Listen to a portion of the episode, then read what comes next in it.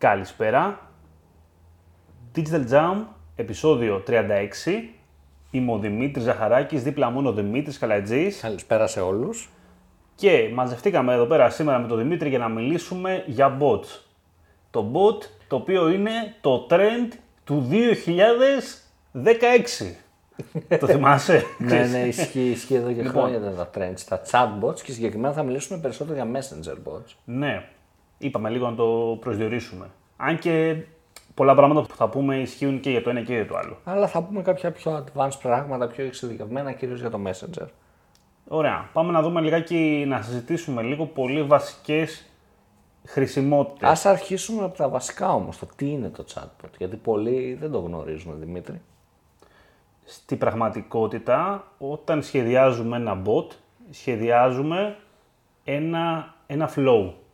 Φτιάχνουμε δηλαδή ένα διάγραμμα με πιθανούς δρόμους για το χρήστη. Ξεκινώντας μια συζήτηση λοιπόν, τον οδηγούμε εκεί πέρα που χρειάζεται ο χρήστης. Αυτό μπορεί να γίνει πολύ απλά με buttons κάθε φορά, ώστε να επιλέγει ο χρήστης δηλαδή το που θα βρεθεί. Μπορεί να γίνει και στη πιο extreme ας πούμε έκδοση, με queries, που στην πραγματικότητα το bot αναγνωρίζει λέξεις και κάποια keywords, ας πούμε, ναι, μέσα στο μήνυμα. Και ξέρει τι να σερβίρει. Καθώς σε όλη αυτή τη δικασία κρατήσει το γεγονός ότι το bot μας μπορεί να τραβάει κιόλας δεδομένα. Μπορεί να θέλουμε το email του για να μπει, να γραφτεί σε μια λίστα. Μπορούμε να το ζητήσουμε και να το πάρουμε και να του πούμε του bot ότι αυτό που λαμβάνεις είναι email. Κάντο, τράβηξέ το στο HubSpot, στη τάδε πλατφόρμα που έχουμε για email, ας πούμε, στο Mailchimp. Γράψτε το να κάπου, για να ξεκινήσει μια άλλη διαδικασία ίσως. Η λογική των bots πατάει πάρα πολύ, θα μπορούσαμε να το πούμε είναι λίγο σαν να λέμε συνδρομητικό η όλη φάση του, καθώς μπορείς να γραφτείς στον bot, να κάνεις ένα subscribe. Είναι όπως αντίστοιχα κάνει κάποιος εγγραφή στο newsletter μας, σκεφτείτε το κάπως έτσι, μπορεί να κάνει εγγραφή και στο messenger bot μας. Αυτό τώρα έχει δύο χρησιμότητες. Αν μου πείτε γιατί να γραφτεί κάποιος ένα bot, μπορεί να μπει στο bot απλά για να πάρει μια πληροφορία. Ισχύει. Μπορεί να είναι ένα bot το οποίο είναι ξεκάθαρα ο δρόμος του το να οδηγήσει το χρήστη σε μια πληροφορία, στο να βρει κάτι εύκολα, στο να βρει μια λύση για ένα πρόβλημα, στο να απευθυνθεί, να πάει στο αρμόδιο τμήμα ας πούμε, που χρειάζεται να μιλήσει με έναν άνθρωπο, όχι με bot δηλαδή μετά, ώστε να τον συσπολίσει ας πούμε ή στο support, να τον αναλάβει, να τον πάει με το χεράκι, σαν να λέμε. Μπορεί να είναι ένα knowledge base, το οποίο να δίνει πληροφορίες πάνω σε κάτι, σαν FAQ, λίγο πιο δυναμικό ίσως.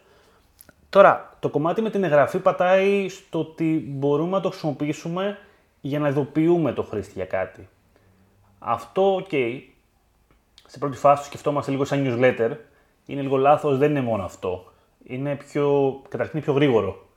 Έτσι. Πιο άμεσο σίγουρα. Θα έλεγα ότι είναι ένας συνδυασμός push notification με email και τι άλλο μπορείς να βάλεις μαζί τώρα, μάλλον αυτό. Ναι. Είναι ένας τέτοιος συνδυασμός. Το notification ειδικά είναι πάρα πολύ δυνατό. Το είδαμε και στο συνέδριο που το παρουσίασε ο Τζόνσον, που έκανε την παρουσίαση, το πόσες χρησιμότητες μπορεί να έχει η στρατηγική μας. Ναι. Το να αντικαταστήσεις, ας πούμε, ένα απλό notification που έκανες με email με ένα notification που είναι από bot. Έτσι. Αυτό κυρίως γίνεται για διαφορά στα open rates, που μέσω open rates και στο CTR. Και στο CTR, που μέσω open rates τα email είναι 15-20%, στα messages, αντίστοιχα στο messenger είναι 85-88% και στο CTR που μιλάμε μέσω CTR στα email 2%, στα μηνύματα 22-28%. Μιλάμε δηλαδή για τρελή διαφορά στα νούμερα.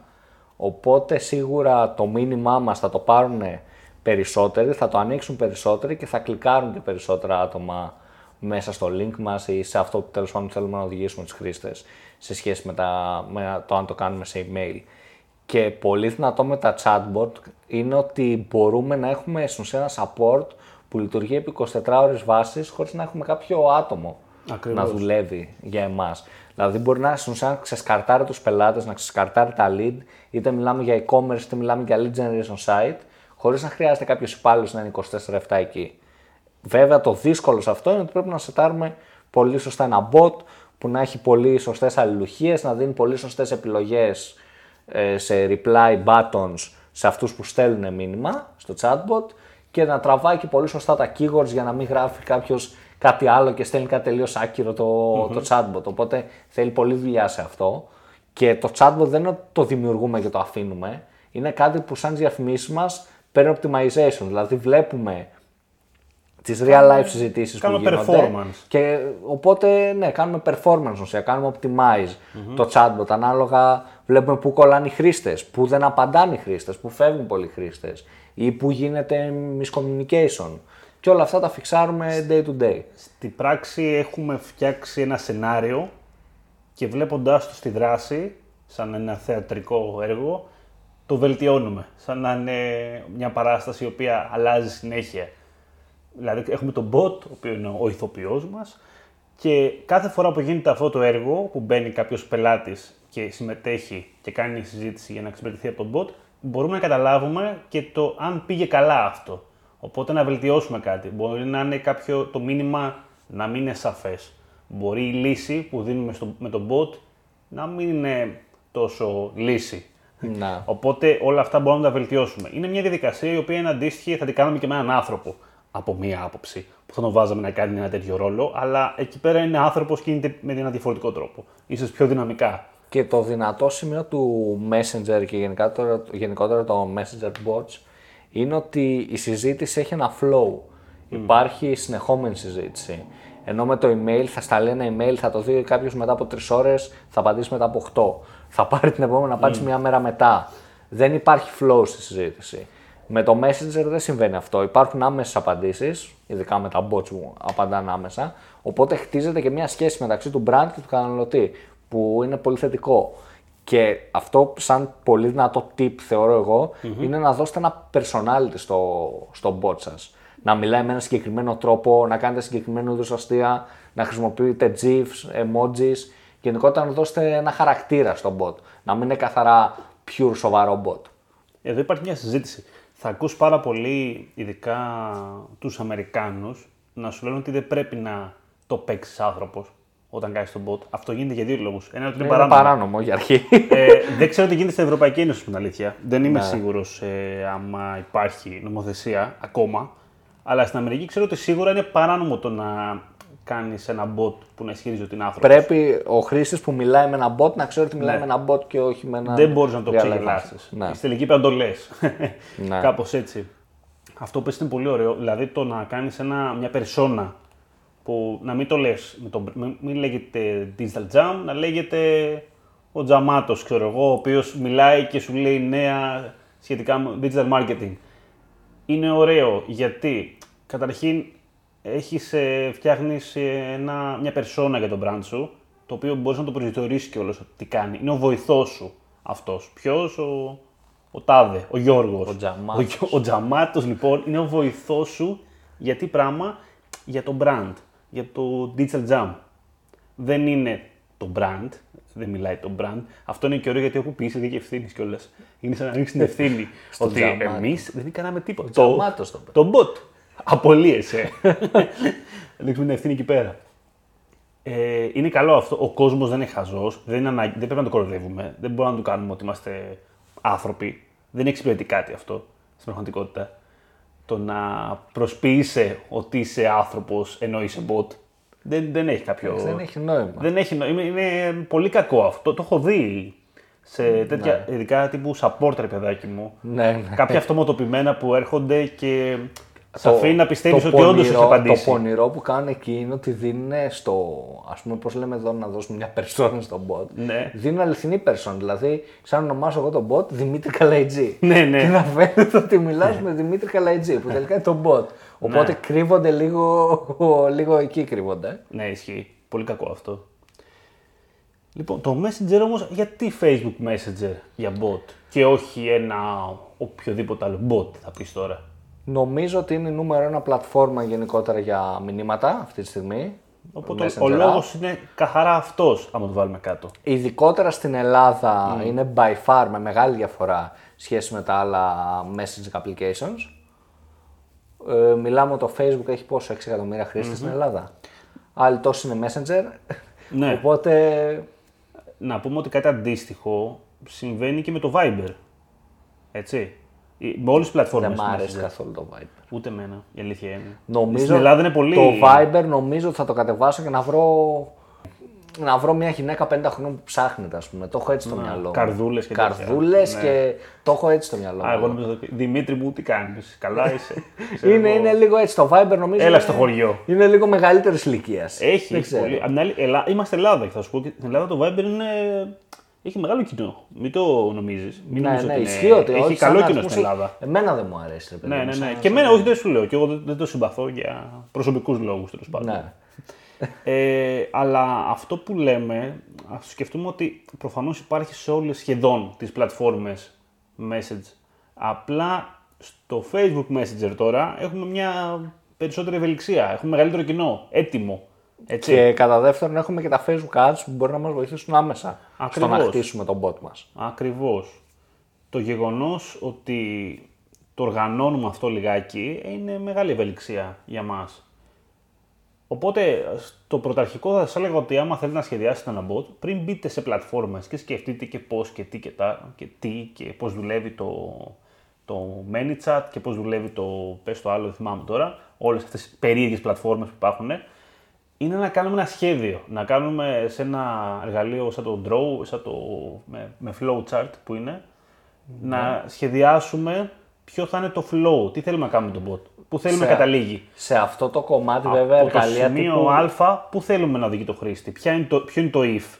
Άμα απαντήσει αυτό, τι πρέπει να το πούμε. Αν απαντήσει αυτό, τι πρέπει να το πούμε. Άμα κάνουμε το σχέδιο, αυτό θέλω να πω, ότι μετά...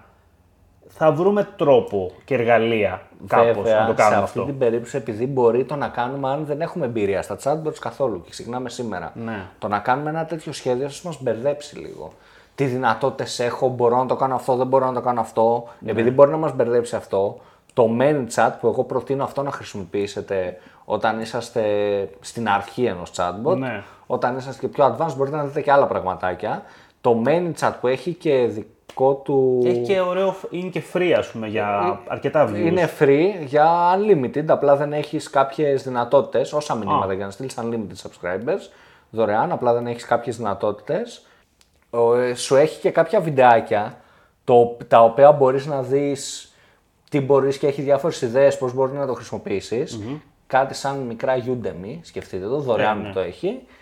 Και σας έχει κάποια template, ειδικά η paid μορφή, με flows, με έτοιμα flows. Οπότε, εάν δεν έχετε ιδέα, έχετε κολλήσει κτλ., σας έχει έτοιμα flows. Και το δυνατό με το ManyChat είναι ότι έχει integration με Mailchimp, έχει integration με Shopify, με WooCommerce αντίστοιχα υπάρχουν διάφορα integrations. Έχει με PayPal και με Stripe. Δηλαδή, μπορείτε ακόμα και πληρωμές προϊόντα, να δεχτείτε μέσα από το bot, έτσι. Ειδικά σε lead generation, έχω δει σε paid webinars να γίνεται καθαρά και η πληρωμή μέσα από Messenger, να στέλνει αυτόματα της PayPal, να φτιάχνει πληρωμή κτλ.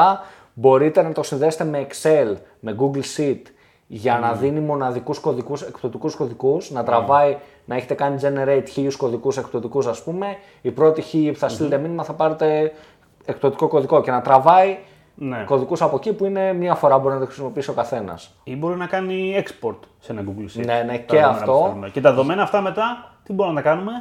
Newsletter μπορούμε να τα κάνουμε. Όχι, mails. Μπορούμε να τα χρησιμοποιήσουμε και στο Data Studio. Εννοείται αυτό. Και μπορείτε να ακούσετε και το podcast μας σχετικά με Data Studio. Είναι παραπομπή τώρα αυτό, γιατί το έκανα. Ας το δούμε λίγο στη φάση διαδικασιών. Μένα μου αρέσει πάρα πολύ το bot για αυτή τη δουλειά. Μ' αρέσει πάρα πολύ να το χρησιμοποιήσω για να με ξεδιαλύνει αυτό που λέγαμε πριν, δηλαδή να κάνει το support, να μου πει okay, τι θέλεις, τι ψάχνεις, αν μπορεί να μου δώσει τη γνώση, την πληροφορία, όπως κάνει νομίζω το Facebook το κάνει αυτό. Αυτό δεν θυμάμαι. Ποια βοήθεια έχουμε χρησιμοποιήσει τώρα για ads και πριν πας στη βοήθεια, από το ερώτημα κάθεται, όχι το κάνει με email αυτό βασικά, νομίζω δεν το κάνει με email. Ναι, okay. Δηλαδή, συνήθως το κάνουν πάρα πολλά site αυτό, να πας για support, πρώτα λες το ερώτημα και άμα μπορεί να σου δείξει μια απάντηση έτοιμη, τη δείχνει από κάτω, για να μην απασχολείς κάποιον υπάλληλο. Αντίστοιχα, μπορεί να δίνει τη γνώση το bot κατευθείαν. Με keywords αυτό μπορούμε να το κάνουμε, να παίρνει συγκεκριμένο keyword, συγκεκριμένες προτάσεις αν αυτή η πρόταση πάρει το μήνυμα, στείλε αυτό το μήνυμα, εσύ απάντησες, ναι. Στείλε αυτή την απάντηση. Μπορεί να ξεδιαλύνει λοιπόν, να βάλει μια συζήτηση σε μια ροή. Αυτό που σου λέω με τη ροή είναι και το πιο σημαντικό ίσως, ρε παιδάκι μου. Πρέπει πάντα να σκεφτούμε όλη την κατάσταση από την αρχή μέχρι το τέλος. Το πώς θα γίνει ολοκληρωμένο αυτό το πράγμα. Το πώς δηλαδή θα τελειώσει η διαδικασία και ο χρήστης δεν θα είναι σε φάση τι τώρα. Ο χρήστης δεν έχει μεγάλη ευελιξία σε αυτό το μοντέλο όταν μιλάμε για bot. Δεν μπορεί να ρωτήσει και να το απαντήσει ίσως του bot. Μπορούμε να το κάνουμε και αυτό βέβαια. Αλλά λέμε τώρα. Συνήθως δεν έχει τόσο μεγάλη ευελιξία να κάνει πολλά πράγματα και να πάρει την απάντηση που θέλει. Οπότε πρέπει να του δώσουμε μασημένη τροφή. Πρέπει να προβλέψουμε τι χρειάζεται όταν μπαίνει σε αυτό το flow.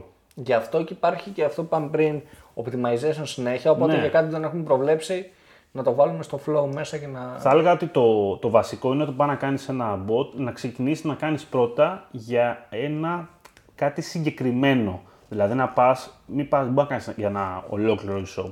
Πάμε να κάνουμε ένα bot για μια συγκεκριμένη διαδικασία που ξεκινάει από αυτό το βήμα.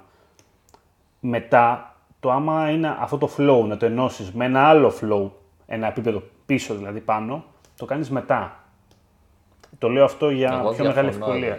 Άμα το ξεκινήσεις, εγώ πιστεύω ότι πρέπει να ξεκινήσεις κάτι ναι. Και να μπεις in depth, να έχεις σκεφτεί από την αρχή τι θες να κάνεις, γιατί μετά θα γίνει μπέρδεμα με αυτό το flow και το άλλο και θα γίνει χαμός. Επειδή εγώ στην πράξη πήγα να ξεκινήσω κομμάτι-κομμάτι, έφτιαξα ένα κομμάτι και μετά όταν πήγα να φτιάξω τα άλλα τα κομμάτια είδα ότι δεν ενώνονταν το πρώτο κομμάτι. Δεν ενώνονται.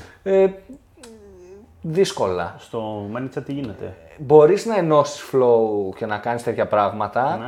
Αλλά μπορείς στην πράξη σαν content να μην ενώνονται, ρε παιδί μου. Σαν το ένα flow να μην ταιριάζει έτσι όπως το σκέφτεσαι με το άλλο. Οπότε και να μην βγάζει νόημα, κατάλαβες, να έχεις ένα conflict, ρε παιδί μου. Οπότε στην πράξη σίγουρα πάντα σχεδιάσεις όλα από την αρχή. Ναι. Και το πόσο το κάνεις. Εντάξει, εκεί μετά πάει βήμα-βήμα το execution. Αλλά πρέπει τη μεγάλη εικόνα πρέπει να την έχεις από την αρχή. Αυτό, ναι. Να ξέρεις ότι θα το κάνω αυτό και αυτό και αυτό και αυτό. Ναι. Ίσως δηλαδή τη στρατηγική σου το πιο όντως θα γίνει στο τέλος πρέπει να το έχεις από την αρχή. Για να λάβεις υπόψη όταν θα χτίζεις ένα κομμάτι του ότι αυτό που θα δέσει μετά θα δέσει με εκείνο. Αυτό, οπότε ας το προετοιμάσω από τώρα. Ναι. Μην τρέχω μετά. Και ένα spoil που μπορεί να γίνει, μπορεί και να μην γίνει. Μπορεί να ετοιμάσουν Digital Jam chatbot. Άσε εδώ. Να το πούμε. Τι θα κάνει όμως. Θα σας δίνει νέα για digital marketing και θα σας ενημερώνει για όλα τα podcast του Digital Jam. Για notification θα το κάνουμε. Ναι. Δηλαδή, ωραία.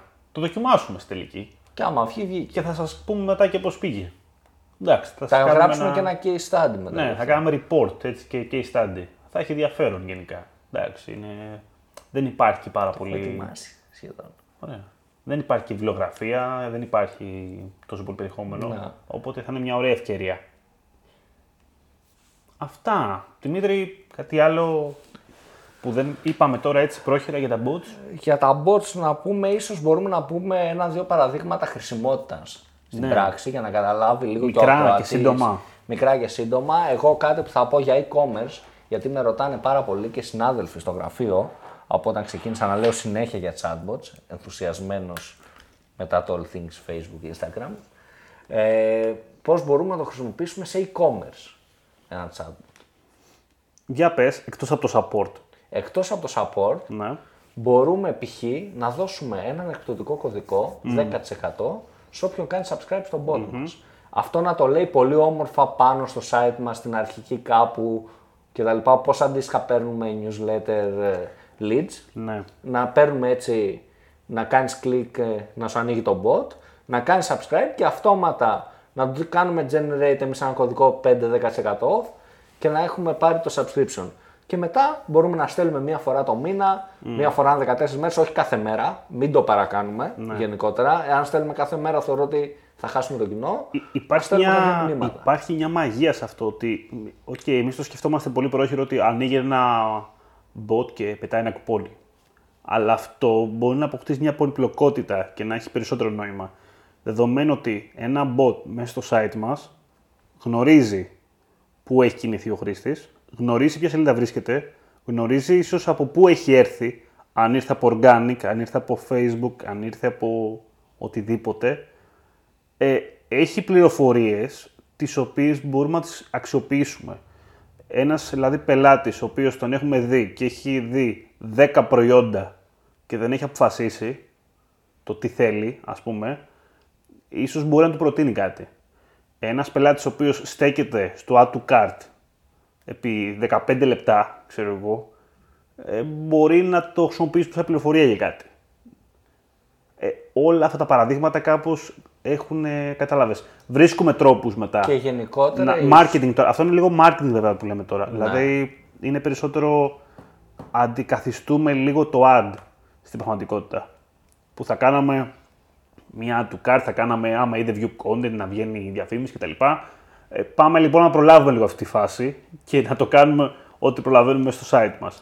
Και γενικότερα η ουσία σε αυτό το κομμάτι είναι να δημιουργήσουμε συζήτηση όσο πιο πολύ μπορούμε. Να υπάρχει συζήτηση, να υπάρχει engagement μεταξύ του chatbot και του χρήστη. Ναι, αυτό είναι βασικό. Π.χ. θα είναι πολύ πιο ωραίο από το να κάνουμε digital jam bot, να κάνουμε τον τζαμάτο, ας πούμε, που είπαμε. Ναι, ναι. Και να έχει. Τι θα κάνει τζαμάτος? Μια περσόνα να λέει και το marketing αστείο του, από αυτά τα insight που θα γελάσει μόνο ένας marketer. Τα black humor. Ναι.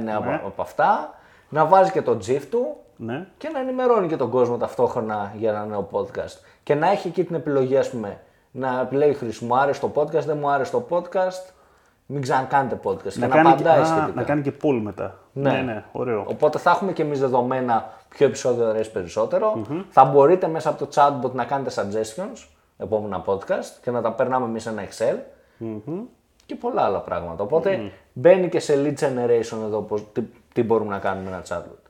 Γενικότερα, lead generation είναι, το θεωρώ, πολύ σημαντικό εργαλείο όσο περνάει ο καιρός. Είναι ήδη πάρα πολύ σημαντικό, αλλά γίνεται πολύ καλύτερο από τις φόρμες, τέλος πάντων. Ναι. Πιστεύω ότι τα lead forms που έχουν βγάλει, ας πούμε, σε Facebook, Google Ads, θα ξεπεραστούν πολύ εύκολα από τα bots. Σίγουρα. Είναι η πολύ εύκολη εξέλιξή του. Γενικά, αυτό βλέπω. Είναι ωραίο, είναι γρήγορο, ο κόσμος έχει συνηθίσει υπερβολικά τη χρήση του Messenger. Στη φάση των lead και αντί για μια συμπλήρωση φόρμας, όταν πάρουμε τη φόρμα μέσα από Messenger, μπορούμε πρακτικά να δούμε και το προφίλ του χρήστη. Σωστά. Και να δούμε οι χρήστες που πήρα 10 leads και τους 10 τους πήρα τηλέφωνο. Από τους 10 κλείσαν οι δύο. Ένα 20% πες conversion rate. Άμα ήταν από φόρμα επικοινωνίας, δεν θα είχα παραπάνω στοιχεία για αυτούς τους χρήστες, πέρα από τηλέφωνο, το email που μου έχει δώσει, τέλος. Εάν ήταν μέσα από chatbot, πέρα ότι θα είχα δημιουργήσει ένα connection με τον χρήστη γιατί θα είχα κάνει άμεση συζήτηση μεταξύ του και θα έπαιρνα πιο σταδιακά τα στοιχεία, έτσι ώστε να χτίσουμε μια σχέση. Που τα μισά τα έχεις πάρει ήδη. Ναι. Στην πραγματικότητα. Αυτό ακριβώς. Δηλαδή, δεν χρειάζεσαι καν το email του. Δηλαδή, μπορείς να ολοκληρώσεις τη διαδικασία. Ίσως μερικές διαδικασίες ολοκληρώνονται μόνο και μόνο επειδή έχει γραφτεί συνδρομητή στο bot. Αυτό ακριβώς. Ξέρεις ποιος είναι. Και μπορείς να του μιλήσεις. Από αυτούς τους δύο που κλείσανε, να ανοίξεις τα προφίλ του και να δεις τι ενδιαφέροντα έχουν, τι ποστάρουν. Φαίνεται creepy, αλλά είναι marketing wise. Μπορείς να πάρεις όντως πολύ δυνατά insights για το ποιοι είναι αυτοί που actually κλείνουνε. Είναι κατά αντίστοιχο... Έτσι μπορείς να κάνεις καλύτερο optimization. Από το να ξέρεις ότι πήρα 10 leads, αλλά μπορεί εν τέλει να κλείσαν οι δύο και δεν ξέρω τι είναι αυτοί οι δύο, μπορώ άμεσα να δω τα ενδιαφέροντά τους, πώς μιλάνε, ο τρόπος που εκφράζονται, πώς επικοινώνησαν μαζί μου στο Messenger bot. Και όλα αυτά τα πράγματα δεν μπορείς να δεις από μια ανώνυμη φόρμα. Σωστό. Και να σου πω και κάτι. Τα μισά που λες, αυτά με τα δημογραφικά και αυτά, σκέψου ότι τα βλέπεις ακόμα και από τον απλό Messenger, το inbox. Ναι, όταν είσαι σελίδα, σου δείχνει κάποια δεδομένα για το χρήστη, αυτόν δεξιά. Έχω την εντύπωση ότι αντίστοιχα βλέπεις και στα insights κάποια δεδομένα. Τα τραβάει το Facebook. Καλά, θυμάμαι. Ναι. Ωραία. Οπότε αυτά τα data από το Messenger bot συνεχίζουν να υπάρχουν στα insights. Δεν τα χάνεις επειδή είναι bot. Όχι, είναι κανονικά στα inbox, σελίδα σας. Και για να κλείσουμε λίγο, να πούμε και κάτι πολύ ωραίο και χρήσιμο. Υπάρχει ένα πολύ πρόχειρο bot, ίσως, που υπάρχει σε όλες τις σελίδες στο Facebook. Είναι αυτό το να πας και να ρυθμίσεις στο inbox, στις ρυθμίσεις της σελίδας, τις αυτόματες απαντήσεις. Ναι, ναι. Αυτό υπάρχει η πιο light version, που είναι απλά... Άμα σου στείλει κάποιος να έρχεται ένα μήνυμα, θα σου μιλήσω 10 λεπτά, ξέρω εγώ, είμαι απασχολημένος κτλ. Ή ακόμα και αν είναι κλειστό, δηλαδή να δηλώνεις πότε είναι κλειστό το κατάστημα και να βγάζει άλλο μήνυμα. Αυτό είναι πολύ ωραίο. Καταρχήν αυτό βοηθάει στο να υπάρχει μια απάντηση στο χρήστη και να μην χάνεις quality στη σελίδα, έτσι, ναι. Που φαίνεται ότι δεν απαντάς. Αυτό είναι πολύ καλό, ένα. Αλλά δεύτερο, υπάρχουν κάποιοι αυτοματισμοί πλέον στο Facebook inbox. Πέρα από το away message και το instant reply, τα πολύ basic ας πούμε, υπάρχουν και κάποια έξτρα πράγματα. Ένα ας πούμε είναι να χτίσετε FAQ με έτοιμες απαντήσεις, ώστε να εμφανίζονται έτοιμα ερωτήματα και να μπορεί να πάρει μια απάντηση εύκολα ο χρήστης. Ένα φθηνό bot θα το έλεγα εγώ αυτό τώρα. Και από εκεί και πέρα μπορείτε να κάνετε υπάρχουν και κάποια άλλα πράγματα, ας πούμε άμα έχετε βάλει αγγελία εργασίας. Μόλις τη λάβετε, μπορεί να στέλνει ένα αυτόματο μήνυμα. Άμα έχετε καλά appointment τώρα στην Ελλάδα, ποιος έχει τώρα, δεν ξέρω. Έχουν βέβαια κάποιοι. Ναι. Έχω δει. Οπότε, αν έχετε κάποια appointments, μπορείτε να κάνετε και follow-up μήνυμα, ότι το λάβατε ας πούμε, αλλά μπορείτε να κάνετε και reminders. Υπάρχει ήδη δηλαδή αυτό το πράγμα που λέγαμε πριν, σαν messenger. Και SMS λέει εδώ πέρα. The day before. Χαμάτο αυτό. Δεν το ξέρω. Λοιπόν, και κάτι άλλο είναι στα recommendations, έτσι, τα reviews. Ωραία, στα recommendation ας πούμε, άμα κάποιος χρήστης κάνει recommend το Digital Jam αυτή τη στιγμή, θα του βγει ένα μήνυμα, το οποίο το έχουμε κάνει εμείς ένα auto-response. Οπότε δεν σας λέμε τι μήνυμα είναι, θα μας κάνετε ένα όμως recommendation στη σελίδα μας στο Facebook και θα μάθετε... Αυτά. Και έχουμε και ένα μήνυμα όταν δεν κάνουν recommendation, not recommended, τους βρίζουμε. Μην κάνετε. Μην κάνετε not recommended. Εντάξει, δεν θέλουμε τώρα. Κάντε ένα recommendation και να δείτε ποιο είναι το μήνυμα λοιπόν που έχουμε βάλει στο bot μας. Αυτά νομίζω για το chatbot. Αυτά. Μπορούμε να πούμε και λίγο για το πώς μπορούμε να γεμίσουμε ένα chatbot. Με click to message ads. Ή να το κάνουμε άλλο επεισόδιο. Θα το κάνουμε ένα επεισόδιο, θα έχεις κάνει και σε λίγο καλύτερα λίγο αυτό με το bot στο Jam. Οπότε πιστεύω μπορούμε να το αξιοποιήσουμε για να πούμε κάποια πράγματα. Ναι. Σαν παράδειγμα, θα είναι ωραία περίπτωση. Να πατήσουμε σε κάτι αληθινό, σε κάτι που το έχουμε μπροστά μας δηλαδή. Θα έχει ενδιαφέρον. Οπότε αυτά. Εσείς στείλτε μας τα ερωτήματά σας, τα comments σας κάτω από το podcast, είτε τη σελίδα μας στο digitaljam.gr είτε στο Facebook είτε στα υπόλοιπα social. Μην ξεχνάτε, στο Digital Jam ανεβάζουμε και τα επεισόδια, ανεβάζουμε και κάποια άρθρα, οπότε υπάρχει περιεχόμενο. Τετάρτη ανεβαίνει το podcast, το bonus. Το bonus Τετάρτης. Τετάρτη ανεβαίνει το bonus podcast Τετάρτης, που είναι ένα πιο μικρό επεισόδιο, για εσάς που σας αρέσουν τα μικρά επεισόδια. Αυτά από μένα. Ήμουνα ο Δημήτρης Ζαχαράκης, ήταν ο Δημήτρης Καλαϊτζής. Καλή συνέχεια.